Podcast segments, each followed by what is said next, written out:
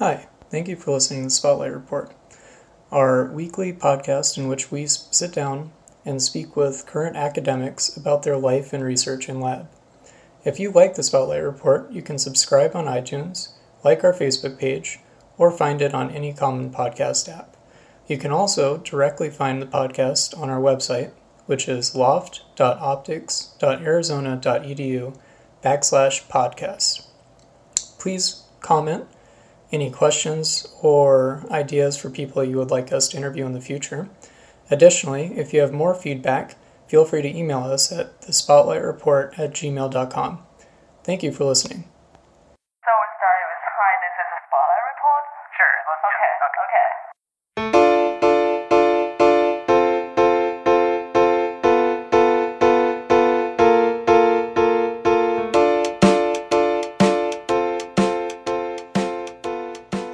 You for listening to the Spotlight Report. This week we sit down with Hannah Grant, who is a graduate student uh, studying optics. Her specialty is uh, silicon um, photonic chips, and it is definitely a niche specialty, so I'm going to let her talk about it some more. So, before we get started, Hannah, what, uh, what got you into optics?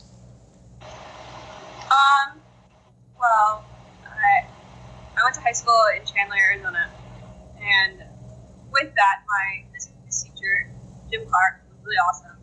Uh, arranged a tour of all the engineering schools at U of A, so he took us down to Tucson for a day. Um, he was also setting up an engineering like class, similar to like an AP engineering style class for high school students. And uh, I was also really into photography in high school. That was my weird art thing I did, and I really enjoyed it. Um, so, yeah, well, and behold, we got tour of the optics building, separate tour the optics building, and uh, I always knew I wanted to do like engineering. I knew I was smart enough to do engineering, and that's what I should be doing. Um, but I, I walked out of the tour and I said, "Wait a second, you mean I can play for, with cameras for a living and make money?" my physics teacher turned around and he said, "Yeah, a lot of money." I was set. I, I, I, I knew it was uh, Right. destiny for me. Um, specifically, how I got into my current research topic. I started doing research in high school or college under Professor Bob Norwood at the University of Arizona. Um, and I worked in photonics there, where I started just I was some grad students and uh, kind of started to make a better understanding of the topic. Um, you learn things in class, and I see things in lab. I just knew going and getting my higher education, like more so in my PhD, was worthwhile in this, topic. Um, I then did a summer research internship at UC San Diego, where I worked under one of my current advisors, and I really liked the topic itself, photonics, and we didn't have to do any clean room work, which for me sounded amazing because spending 12 hours a day in a clean room is not fun. So, Yeah. kind of Yeah, for our for people listening who haven't uh, been in a clean room, it might seem kind of exciting at first, but when you have to go through the process of uh, gearing up and and being stuck in this suit all day, uh, it's it's just not that much fun. uh, I remember I would try and sneak homework in, and just work on homework. Sometimes it'd just be there watching something. If you didn't watch it, someone would come yell at you. They'd be in a fucking suit, watching some acid boil or not acid boil, watching something, so someone, someone would yell at you, Yeah, and uh, you know, it can be very exhausting. And to be honest, I also wasn't interested in the chemistry side of things as much. I thought it's good to know the process of how devices are made and understand the properties, but I wanted to do optics. right. So sometimes you don't really do as much optics. You do you don't do as much.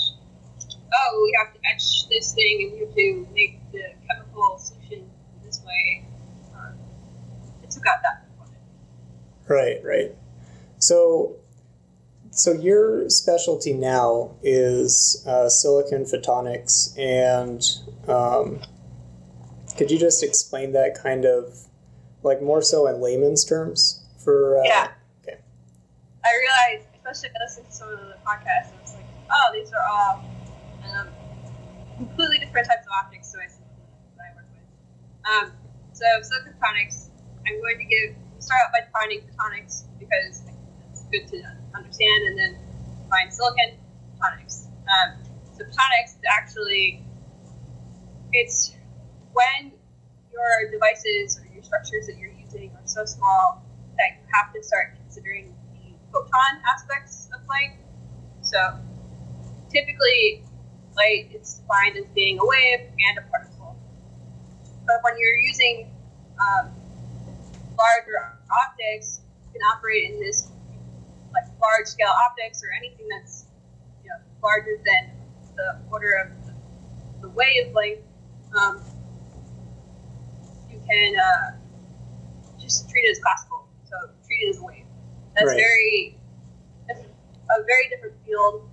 Um, so when you start to have photonics, your things are your devices are so small they're on the nanometer regime. So my structures are a couple hundred, hundred nanometers in length or in width, and it's small enough where you have to kind of consider both the photon and or the particle and the wave property of the light. Um, I keep mentioning this word photon, so photon is what we describe this particle of light for anybody listening. Um, so then silicon photonics are photonic devices, small photonic devices that are made out of silicon. And this is really becoming a popular uh, device that we use for uh, structures for becoming a really popular field. One thing is that um, how we make them, we use CMOS fabrication. So CMOS being you know how we make transistors in silicon. Um, we can use the same techniques to then make optic devices, which is really nice because those are very expensive facilities create and set up. Right, procedure. And so, um, by being able just to use the same uh, uh, machines, you can then make an device. Yeah, I mean, So- I, I was gonna say I think that some of these companies like Apple or Intel and stuff spend like or Samsung spend billions on these on these factories. So it's not it's definitely not a trivial matter to just like throw a new one up or whatever. Oh, uh, uh, funnily enough, I think the U.S. is building their own like foundry. So we call them foundries. These facilities. Um, so it's called AIM Photonics. I'm sure U of A you might have heard of this being passed around because a lot of professors University of Arizona are doing this, but it's uh, a national-wide foundry for producing silicon photonics for photonic devices, will be interesting to see how it plays out. There's also, you know, there's a bunch of them. Yeah, Intel, IBM have all these facilities. Hmm. Um, Hmm. yeah, that's how you define people.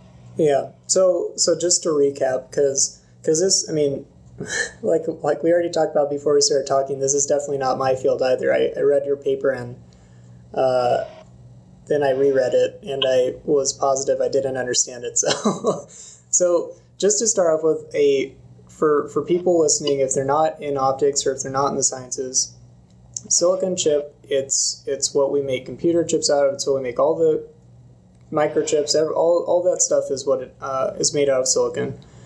And when you're saying a silicon or photonics on a silicon chip, we're just saying that you use uh, typically a wavelength of light and you can pass it around on the microchip the same way, kind of the same way you pass electricity around. And you can kind of do operations that you would do traditionally, but with optics, and that that buys you more bandwidth. It buys you kind of faster operations and junk like that. Yeah, it. Yeah, that's definitely correct. And that how we pattern, how we make Right. devices on silicon, we're able to then play with light, it around or Right. switch it, make it go one way versus the other. Um, And it does actually buy you buys you size, buys you speed, um, buys you so much speed actually. Uh, and then another thing is buys you energy. Uh, so a big issue and a big application for this silicon photonics is uh, inner data center traffic. And what I mean by inner data center traffic is anytime you use Netflix, like uh, we Like every day, you mean? yeah, Right. every day.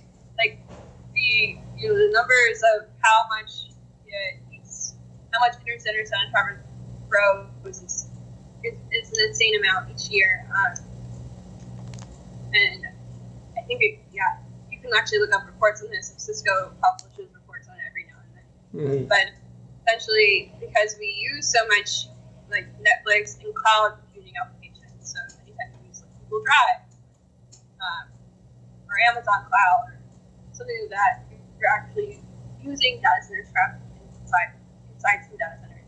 And so a lot of these companies they realize that they're getting to a point where these data centers are really hard and expensive to maintain.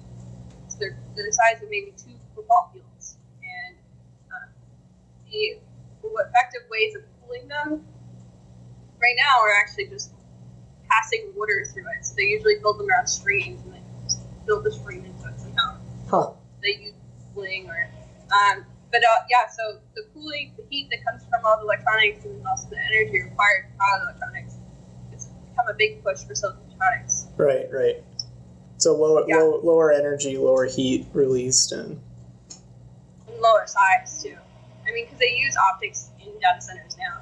right, but they're all bulk components, so they're big things that you would buy from a supplier right. versus have that's kind of smaller and on a chip that's a few, millimeters. Right, right. Fortunately, no one can see uh, that that poor sense of scale that you're showing, but uh, um, it's like yeah, it's it's yeah, it's tiny, it's tiny. So, um, yeah, and I think I think a way that people can relate to it who aren't in optics is when everyone gets really excited for like Google Fiber to get laid down, and they know that like oh fiber, like I'm gonna have 100 or 200 gigabit gigabit per second download speeds or whatever. Whereas with my old internet, it was more expensive and it's slower, and you're kind of getting the same kind of thing on a microchip. It's gonna be smaller, faster, cheaper, etc. So. Um, pretty much. Okay, perfect. Uh, so the next thing then is we know what silicon photonics are, kind of. You do. I kind of do now. And so what are the uses then? Like where you said a data center, but what what's a use that like the average person might be able to think of? Oh, yeah. I mean, I will probably still stick with data centers. Like Okay. companies like Facebook come to these conferences. Uh, last yeah, last few conferences I've been to in the past couple years, Facebook will because they don't want to develop these devices, but they sit there and say we need these devices to happen, or else we're gonna, you know. So um, there's that. Another thing is um, self-driving cars. Uh-huh. So I don't really work in this, but there has been some photonic lidar.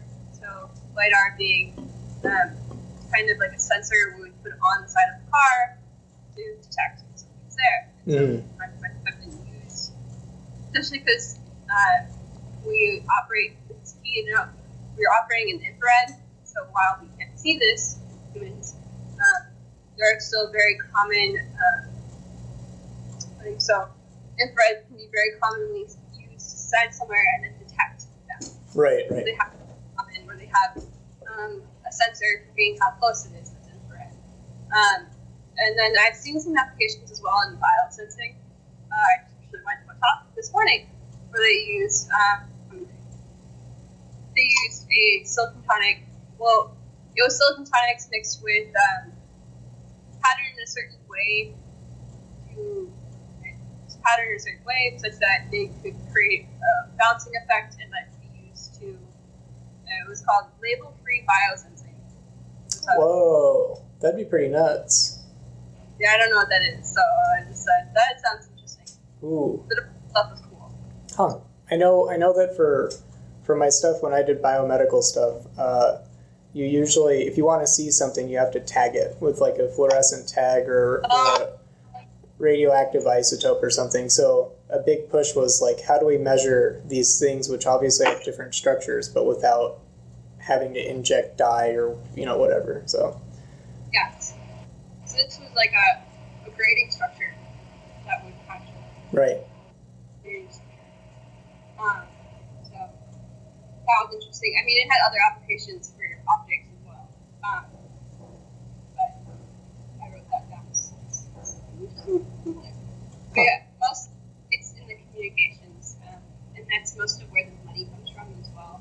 right. It's, uh, it's unfortunately how research works. Yeah, no, that's yeah, It's, um, that's definitely that's definitely a reality that I don't know if people outside of uh, academics. I feel like they aren't super aware of it. I feel like it's a common thing that you'll hear, like, "Oh man, all this money is getting wasted studying, you know, whatever." And uh, the reality is that as grad students, it's you have to find grants, and you don't get paid very much, and you certainly don't have time usually for jobs outside of school. So. Yeah, important. Another thing too is the type of studies that the public's introduced to, they're not typically introduced to um, maybe they're introduced to some niche thing that's happening with 3D printing that used to be yeah, yeah, or self-driving cars. Or like there's tech research but I feel like most of the studies that we as general public assume are actually like health. Yeah, yeah, been and so um I can understand too like oh big pharma or something like that right, right. uh, how, how money goes into it but they don't realize that yeah as grad students we have to fill out a we have to figure out where there's a demand for this and that's actually one of the reasons why my research has uh, kind of become what it is because I said no one's doing what I'm doing right now Right. Like um So that's good. also That's good for you. Yeah, it's good. I also asked, is this worthwhile? Who would care? Um, so, Yeah. you know, kind of say, huh, I wouldn't have thought about that way. Which, yeah, it, it, it, it's interesting to come up with this and kind of be like, you know, there's a need. Right. So, Right. but yeah, most most of it's in communications. So communications being like data centers or um, setting up communication grids and nodes and Right. city. Uh, So in your paper, um, it sounds like or uh, uh, photonics on a silicon chip. It's somewhat established, and you're saying that the, the the the issue though is that from a research perspective, it's certainly established. But if I want to use it in a commercial application, there's a big bridge to gap between saying like, oh, I'm gonna I I could make one proof of concept thing in a lab versus like I need a factory line and I need everything to be the same and I need it to be checked super quick. And I think, as I understand it, that's where your research comes in, right? yeah, Kind of. That, that might not have been the best the best analogy, but No, but it's true. Um, or even just um, photonics is at a day and age where you can't just say, "I made this device. Look, it has these pretty properties." Um, you need to bridge the gap. Yes, there's a lot of gaps to bridge. Um, so, and it's not to say that there aren't devices you can't buy off the shelf devices. Um, this was recently in 2015. They started having uh, silicon devices uh, being packaged and made. Certain companies do that. Um, so with Sarah one company, I know viewers are like, what? uh, but it, it also depends on the need. So some some silicon devices are much easier to kind of say, oh, here's what needs to get done to make it more of a product. And I'm not sitting here being like, here's the cost estimate but I'm also looking at I look at personally how we characterize these devices instead of being the one lonely grad student in the lab saying, okay, let's do this, let's line this, let's then exhaustively measure the device because something's probably wrong with it, so you have to do that. Right. Um, what are the like key concepts and uh, ways you could maybe take the device and then do as little measurements as possible to then extract knowledge, right. or it's okay, it's just good enough. Another thing too is given some uh, some model use of the device, could you then use that to determine other characteristics of the device? So, uh, knowing, oh, I use this voltage for this setting of the device. Could I then determine for another type of device the same like a different operation? Mhm. Voltage, this setting, um, just based off a model instead of having to sit there and measure it. Um, and so while some of the this so some devices that's very easy to do because there's only one thing to check. Um, I specifically work in switches. So switch technology being you have one input, you have multiple inputs. You want to take one input, you want to get to another output. Right. multiple inputs and outputs. Um, and we already do use optical switches, or we do use optical switches. It's pretty common. Actually, Google uses them in their data centers, but um, a lot of times we use, use electrical conversion. We convert to electrical switch, and then convert to optical. Right. Um, that's costly, so it's a big demand for optical switches. Um, but there's a lot of issues that come with optical switches. So there's trade-offs between speeds and other char- other uh, aspects. But when you have multiple inputs and multiple outputs, characterizing the device becomes way more of a headache. You have uh, different ways light can interact with each other. So there's that, and then when you have something a switch, and you can say go this way, go you go that way, light path. Um, you don't want to sit there for multiple, like, you have to do multiple configurations. Key example of the device I work with has 16 configurations. Right. So four input and four output. Um, so if you had a, you have a 64 by 64, Yeah. that's a lot of configurations. Right. It's it starts getting up there.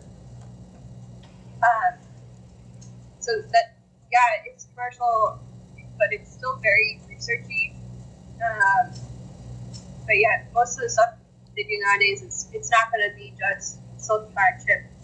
So we a silicon photonic chip integrated with electronics to control the chip, and integrated with maybe some optics, Mhm. on and off. So what's having to typically we align them with fibers. So as opposed to having to do that, we we just combine them all out. And that's a big research issue as well. It's happening. Um, fact, they're doing a huge collaboration at University of Arizona with an Irish group called Tyndall. And so they do a lot of packaging, just optics packaging there. Um, Where do you remember Chris Summit? yes. Where I'm going to talk to him probably later this week, I think. But he just presented his uh, dissertation defense for his PhD, and his work was on uh, integrating optical components on a silicon photonics chip. That's like getting getting like off and on. Yeah, yeah. So- Yeah, no, it's a huge research field. Um, it's very difficult to do. Uh, in fact, I've seen, I've looked at some cost estimates for um, silicon photonics or just photonics in general and how to get these devices made. The two biggest, so when we say integrating optics, that's called packaging. Right. Um, biggest cost components are packaging and then testing. hmm So, um, I actually looked at that paper and I said, oh, well, there's a lot of money going to packaging, but testing of these devices is still undetermined. hmm Just where my idea from there, which was given this device I had been measuring for a while, and doing some work on, I come up with ways of doing a better post processing technique for it. hmm So yeah, so that's your that was the emphasis of this research paper, um, and you were testing a silicon photonics chip using a um, parametric model, and it the chip itself you said it, had, it was four inputs, four outputs, and it uses a, a Mach-Zehnder interferometers on the chip as the optical components, right? And um, uh, for for our listeners, Mach-Zehnder interferometers they uh, take light and you get interference. Uh, so that's I don't know how I don't know how much detail to go into it here, but you, you, you get light interference, and you're basically using these things to be able to pass light which way you want it, right? Yes. Um, and then, so can you talk about how, uh, how how you, how did you make the model? How, what, what is the parametric model? I guess. Um, so there's two components. Uh, one is that I'm sure they do this. They do this in London as well, but um, in electronics we just use matrices to describe everything. like I, I kid you not. Um, it's essentially. I actually didn't even know up with this model because it's somewhat known for Mach-Zehnders as well as ring modulators. This is not new work. In fact, listeners, if they want to look up any sort of ring model, or, uh, look up Yariv. Done a lot of he's kind of the person that kind of did a lot of that research. Wait, who That, but who was that again? last name is Yariv. Nariv. Yeah, I can. I can. Uh, Um, um, um, um, don't, don't. Yeah, I'm really bad at these names. I will. photonics. Okay, okay, and and, and we'll post uh, some of his papers on on the podcast when we put it up. I'll send papers on transfer matrix modeling. Okay. Um, and, and some of the other his grad students have papers that I started reading when I first joined grad school. So yeah, have a Mach-Zehnder which pretty much interferes the light path on chip. Uh, we build things out of waveguides. I won't go into too much detail about waveguides, but that's how we're guiding the light on the chip. And um, we you know, have these essentially take they use the technical term here, but we take the plane wave approximation of the device and we create a matrix or a set of matrices to define, oh, okay, we have this component here, matrix for that, this component here, matrix for that, and so then you can cascade them. So you can define a whole device by using matrices Right. is really useful because then you can have um, unknown values in the matrices. So I call these parameters, they're my parameters that fit. Um, and then I can take measurements from the device and then find my unknowns, essentially. Uh, because you have a system of linear equations. And then from there, it's just linear algebra. Or Right.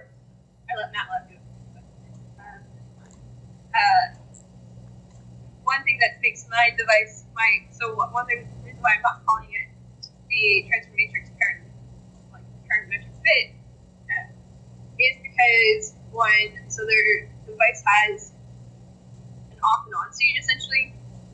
So I can either have the device as is, no voltage or electricity being applied, or I can have an on state. And I set up an on state such that I then put in a scaling factor term, which this is where things are getting really technical, but essentially I, I called it a heuristic model because I created up this new term to attempt to account for um, any effects that I should go into next because there's lots of things. Uh, so, the listeners, uh, how we control these devices, we're using thermal optic heating. Thermal optic heating means I'm literally applying heat, and then because of that, I can then shift the light path. I can change how the light wants to. Are you are you like mechanically changing the the waveguide with the heat? Um, mm, uh, so mechanically, you mean expanding? Yeah, yeah. Uh, yeah, I guess that's how you would describe it. I'm physically applying heat such that the waveguide expands. I mean, it's not going to expand by this large visual amount. Um, Right. Waveguide expands, and, and then uh, we can then change the index of refraction. Okay. Uh, that's what I'm doing mostly in this model. However, uh, there's not really much known about what if you had multiple thermal components on it on a chip. So silicon, we really like it because it does really well when it's heated. So it has a really good. You don't have to use as much heat to um, get a, an optic effect to change in optics. But when you have four of them on at once, uh, not much has been known, and so that's why I ended up calling it heuristic models because uh, without having to go exhaustively into the detail of the device, um, I added in the scaling factor to account for any thermal crosstalk. Um, one reason why I wasn't able to do exhaustive thermal modeling of the device or anything really because it, it it's a device from IBM, and to some degree, I had to treat some things like a black box. Um, right. certain layout structures, I had to determine things on my own uh, because of IP. So, right. Which right. is good like I, I kind of said, okay, if you only know so much about advice, here's how you can analyze it.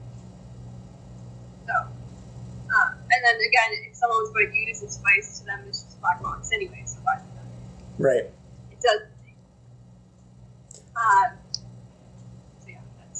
So this, so you made this parametric model. It runs uh, on the computer, right?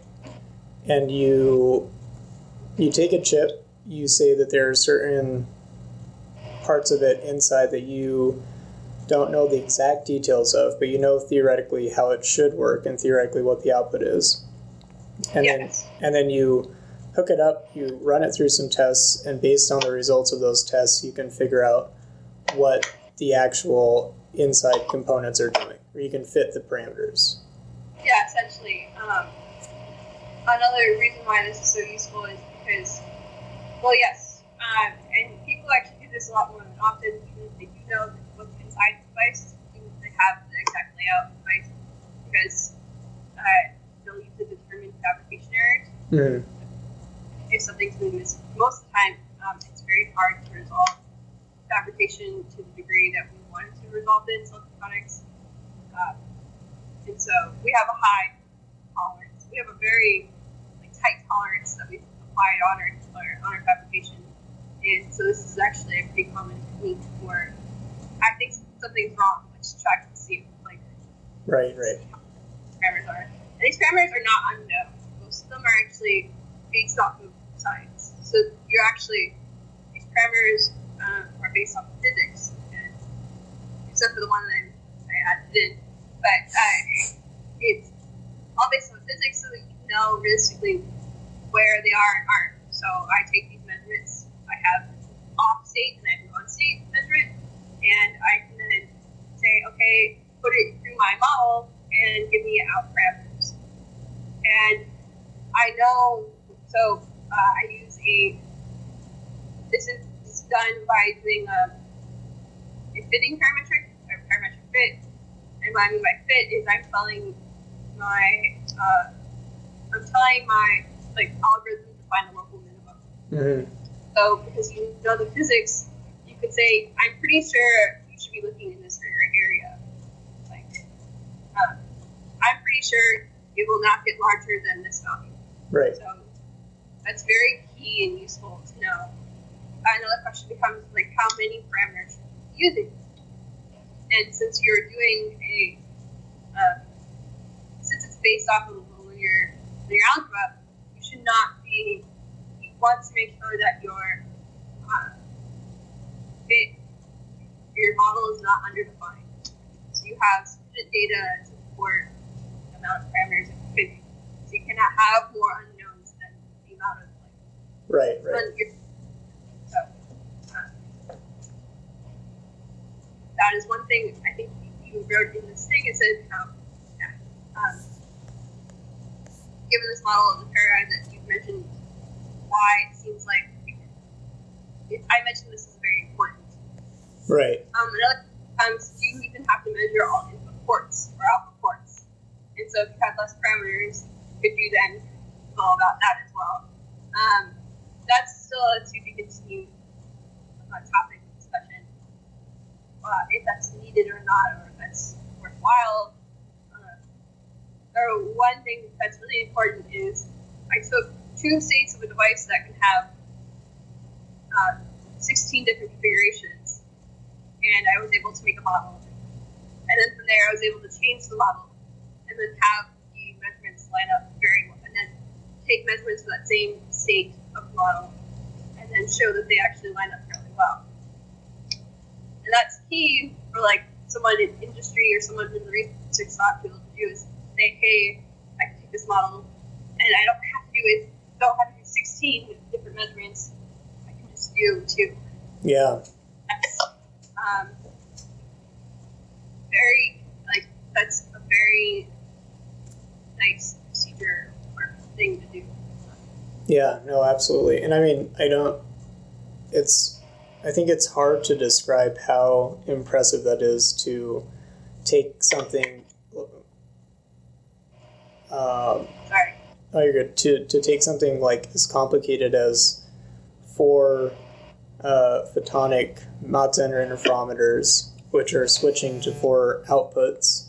You have diffractive effects, you have, you know, interference, all sorts of stuff can be going on, and you manage to distill it down to 10 or 16, depending if it's active or passive parameters, which is like stunningly few parameters. And then even beyond that, you only have to take two measurements. I mean, that's so that's super impressive, and that saves time to, to, to adequately describe a pretty complex system. So, um, so yeah, so like in terms of results, how did the fit or um, how did it, how did how did the model work? Um, so yeah, it, it had a pretty good fit. Um, in that it was almost always able. I, I really, I, I don't want to get too technical on this. Um, the fit was able to be very predictive. So if it wasn't predictive, it was conservative where it should be conservative. Because um, so switches, we want to have one light path one way, another light path go another way. What's happening is, and this is really common with certain switches, is that they all move together. Right. They move together. We call that crosstalk when they uh, that's linkage. And so I was able to effectively always establish where the signal was with the model. And then with something like crosstalk, where if you're a systems person or you're you just build like data centers, you don't really care what the other output ports are. You care about how much crosstalk there is. Right. And so I think it was pretty, it was able to um, either always estimate the crosstalk or it was conservative. And so around average, the difference for crosstalk was about 3 dB. Right. The for the like signal was like nothing. It was less than a dB. So that was um, very nice. So uh, knowing that your system can have, knowing that you can take this model and say this is going to give you a fairly good estimate of where you expect your crosstalk, because in this case we consider crosstalk to be noise, Right. but from a CS perspective, it's not that having it there is bad. It's knowing where the clearance is. right. So, know where the clearance is, they can then use air control. They can then fix it. Right, right. Yeah, I mean, like anything, you're gonna, no matter what, you're gonna have some issues, but you want to know what those issues are, and you want to know how they're how they're working to to control. Right. So, well, cool. So that's super impressive, um, and it works. And you're presenting. You're in New Orleans presenting, so that's exciting. Uh, so I guess I, I want to move a little bit off um, kind of the very technical aspect um, in discussing your research and more so talk about like what what was your process in grad school like? Because you you obviously found some success. This is your second paper. Uh, so how how did the process go? Did you jump into grad school and it was you know? Um, well, so you, you knew me in undergrad, so yeah. I grad school is really hard for me. In Well, I think I think you and everyone so you know don't don't feel too bad Yeah, I mean this for one, it just it was such a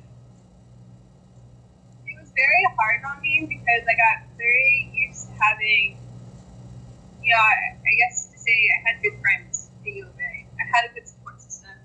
Um, I like had a good system set up, and then I was not able to recreate like certain type of system in grad school. Mhm. Um, you know, and it's just something I think it's something that's very common with most grad students is you're never gonna have like the free time to make friends enough. Mhm. Fortunate, or I I had a lot of people, you know, your first year, everyone's like, let's hang out, and then they start to be like, oh, but you don't like this, and so you, you're not cool, and so I I never played board games read comic books or anything, so I I got not cool. Right, right. Clicks, clicks, unfortunately, don't end after high school. What? I was just saying that the clicks, you know, don't don't end after high school. yeah, unfortunately. Um, so that was that was a little hard. Um, I think for me, though, in terms of research and in terms of advisors, I have amazing advisors. Um, I make a lot of actually are very patient with me when I make my student mistakes. Which is really nice. Um, yeah, I, I struggle a lot with that. I struggle a lot with classes too. Um, so for anyone who's not familiar, there's semester system and there's quarter system. UCSD is on the quarter system, and coming from the semester system, especially at graduate level, this is kind of a general complaint about the quarter system. The graduate level, like ten weeks is not enough to go into detail about a topic. Mhm. Um, in fact, a lot of times professors just forget to have tests. Leave your midterm before the final. They're like, oh, I forgot to assign homework. Okay, let's assign all this homework. That's just a general complaint about that. Um, yeah, it, it's been very tumultuous for me. I have good days, I have good months, I have bad days and bad months. Right. I think, yeah, even I, I lost funding at one point, and I was like, I don't know what to do. I felt very lost. Um, but, I mean, the silver lining of that was that I was able to kind of go out, redefine what I wanted my thesis to be, Uh, even now. Um, uh, even now, I, it gave me a chance to kind of say, what do I really want to work in? Okay, let's try this. Maybe I should do this, and let's be more interdisciplinary. And I think now I actually have a better idea of where I'll be useful in the world after I graduate. Versus when I first started grad school, right before, like on the top when I was on my top before I lost funding. right. How would I contribute to a company if I were to go? Um, yeah, I mean, I, you know, I, I think there's a lot of, there's a lot of things. Um, so there's a lot of, a lot of good and bad things. I found that just kind of spacing myself, unfortunately, was the best thing for me from grad school. Um, instead of being there all the time, be, you know, there's no, like, in my school especially, there's no place for people to come and create or, like, hang out and have lunch. Right. It's like, have to leave the building and go buy lunch or something. Um, so, like it's just all you mean like you mean like physically, literally physically getting some space from school? Because I mean, I think that there's a distinction between like physically and mentally separating yourself from school. I know at least in undergrad, you and I and and and some other peers would be like, oh man, it's too much homework or too many exams. Let's go uh, get coffee or get a beer at you know a shop down the street. And you're not like really physically away from the U of A or from from from school, but you mentally get that space. Yes. Um, which is funny because there's really no place, no shops by UCSD that you can go walk to off campus, Right. which is awesome, which is the thing. Um, yeah, I guess maybe not mentally. I think moving off campus for me was the best thing Right. to happen. I was living in grad housing, and I was very not happy in grad housing, even though it was really cheap. Mhm. Um, you just don't do anything. You just go home, you go to lab, and then I go to all I did. Right. Right. lab, yoga, bed. Rinse and repeat. yeah, I moved off campus two years ago, and that helped a lot. Um, and I've been living in a neighborhood that I've, I've kind of started to come home. And so, you know, I care about like things that are happening in my neighborhood, and I talk to my neighbors. I have uh, a yoga studio I go to, and I have. Um, I, I care about what laws get passed. Weirdly enough, I think about this all the time. it's weird. You're, you're becoming like a full fledged adult citizen, right? I know. I was like, oh, look, my taxes went to this thing. yeah. Great. But I, I mean, I think that's really an important distinction because I, I found the same thing. We talked to, we've talked to a bunch of people, or, or Christine Bradley said the same thing. Where if I'm, because like like what you said, I mean, to go to go all the way back, you go into grad school and it is, uh, there's just going to be tough days. There's going to be days where there's more than days. There's going to be like months where you have some idea of what you want to test and what you want to do, and no matter what you do, it does not work out, and you constantly get uh, you, you just don't move forward, and that's a really hard uh, place to be in. And then I think it's hard. You're working a bunch, and if you don't have peers around you that you can kind of share that struggle with, then it's just you. You know, it's like it's just you stuck in this headspace of being like, oh man, nothing's working out. Um, and you know, I, I, I do this. I know Christine said she did this, but getting off campus, getting away from research, and like having a real life is really important to balance that. So you have these, these real things where you're like, yeah, like there are other aspects in life that are important and have value besides my research problem that isn't going anywhere. Yeah. No, yeah, and that that's definitely helped me balance my day more. Mhm. So there are days where I sit there and be like, I'm gonna go home at some point and I'm gonna do this. Right, right. Like, any research done. Um, unfortunately, also I I don't I don't want to say this this is for everyone, but I got into a pretty serious relationship two and a half years ago, and it's been nice just having someone, having a partner, having a buddy to kind of check in on you Right. just like you can just talk about your day with. Um, and while uh, you know a monogamous type of relationship may not for everyone, I, I think it's important to have at least one friend can talk to. Right, right. Someone someone at least to to be aware of how you're doing. yeah, and you know, or you can kind of have that give and take with them, uh, or even you know, like we plan a lot of trips together and we try to like go camping, and do other things together as well. Right, right. that's really helped me to be like, I'm for sure going to take this vacation. Yeah, So I have to get this work done and this work done. yeah. Uh, I, I, I have a Yeah. weird I have a weird question for you. Does uh um, cause so I, I know um, uh, I know your significant other quite well. I see him around Tucson all the time, and I'm wondering, does he check in on you ever to see if you've eaten for the day? no. Okay, this is just an issue with me apparently because my my girlfriend has to like check in and say like, "Did you eat lunch?" Because there there will be times when I'll be like in the middle of an experiment and I'll go in, and then the day will end at five, and I'll get home and I'll be like a zombie, and she'll be like, "Well, did you eat lunch?" And I'll say no. so Um, well, lately, no, because everything I do is on a computer now. Like, I do a lot of modeling, so it's like, I don't, I, I actually pack, I actually purposely pack, like, a very healthy, light lunches. So I Uh-huh. do, like, like, carrot sticks, and then, like, so I can have a snack, like, every two hours. uh huh uh huh uh, but um, yeah, I've done that before. Um, so it, it's really like uh, for me, I don't have that issue too much. I did have an issue my first year of grad school with classes not eating. So my first finals week I had in grad school, I lost like five or ten, like some ridiculous amount of weight just for not eating. And not right and I was very stressed out because they're all take home. So it was like my idea was I didn't stop working. If I stopped working on these problems because they're just all really exhaustive take home problems, then I will fail.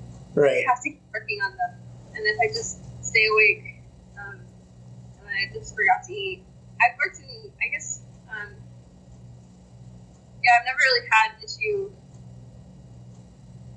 not eating. I have issues with sleeping.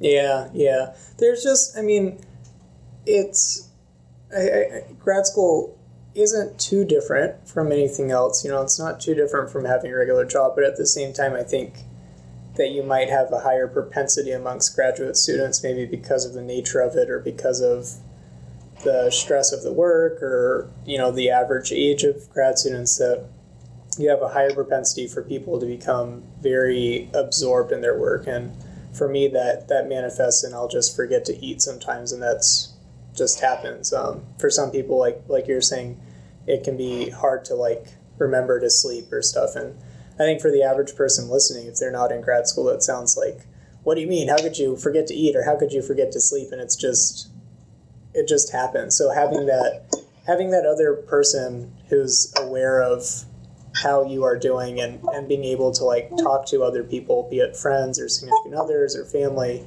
is a really, really important thing to have. So yeah, it had to it adds a balance. Yeah, yeah. Yeah, people sleep. Even I, I, I just get sometimes I get really bad night's sleep, and then having my certificate over there just kind of forces me. I'll wake up at five a.m. or four a.m. Right. And I'll be like, I have to. Yeah. I'll just get up and start working without thinking about like, gee, you could probably sleep another three hours and get a full eight hours. Right. Um, Right. and then Lab. Um, so yeah. yeah. No, so, I, I agree. Um, I don't think it's just particularly in optics, though. I think a lot of engineering or maybe STEM grad students do this a lot. Yeah, yeah. Yeah, I mean, I've talked to grad students in a variety of fields, and I mean, it's not just grad students. You know, you talk to to professionals in a variety of fields, and it just getting that absorbed into your work that can kind of happen. So it's important to just kind of balance it and keep some perspective on, you know, keeping yourself healthy. Oh, for sure. But uh, um, well, cool. So, do you have before? I think we're we're just about out of time. So, before we finish up, do you have any um, recommendations to younger graduate students or to people who are considering grad school? Besides going to a grad school that's uh, on the beach so that you can go surf every day, that that seems like a pretty good bit of advice. But Yeah, I, uh, I did get swooned by San Diego. Um, if it, so, uh, I think a you should do grad school. If you're thinking about it, go for it. If if you want to know more, just go for it. Um, I really don't think. I think in life, it really doesn't hurt you to do these things. Like, just go for it, try for it, apply. Just make sure you're on top of it and apply in a manner. Mhm. I, I've seen, especially because I TA a lot. I TA a lot of um, senior grad student classes. So specifically students who want to do optics in grad school, and they'll come to me and I just say, "Yeah, you should do it. It's not going to be easy, but you should do it." And it's always unfortunate whenever I get like the students who are graduating and they don't have anything lined up, who are really Right. smart, and you're just kind of like, dude, just keep doing things. It's very hard to balance that, but just make time to apply for things and get that those balls rolling. right. I was told to go somewhere else for grad school.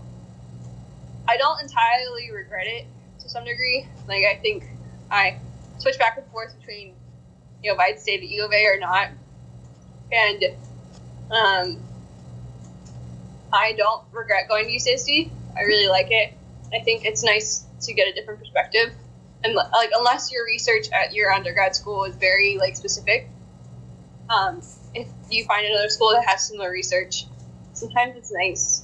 Mhm. Um, not even that, but like, you know, grad school is a lot of like, STEM is like a lot of networking.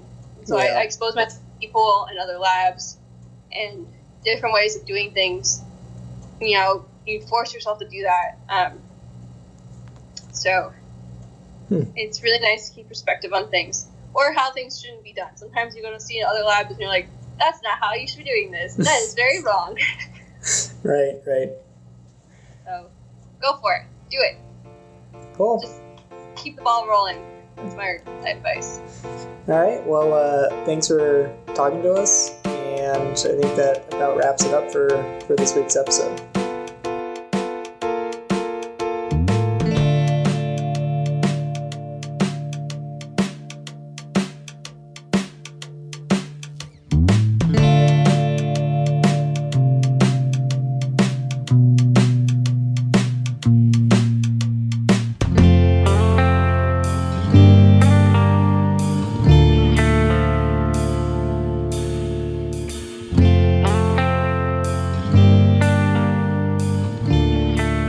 As always, thank you for listening to this week's episode. We look forward to any comments or feedback you may have.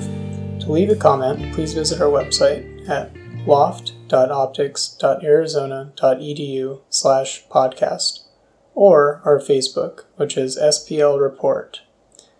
Additionally, you can email us at thespotlightreport at gmail.com. Lastly, we would like to mention that we are always looking for new topics or people to interview. So if you have a topic that you would like us to cover, please let us know. Thank you and have a good week.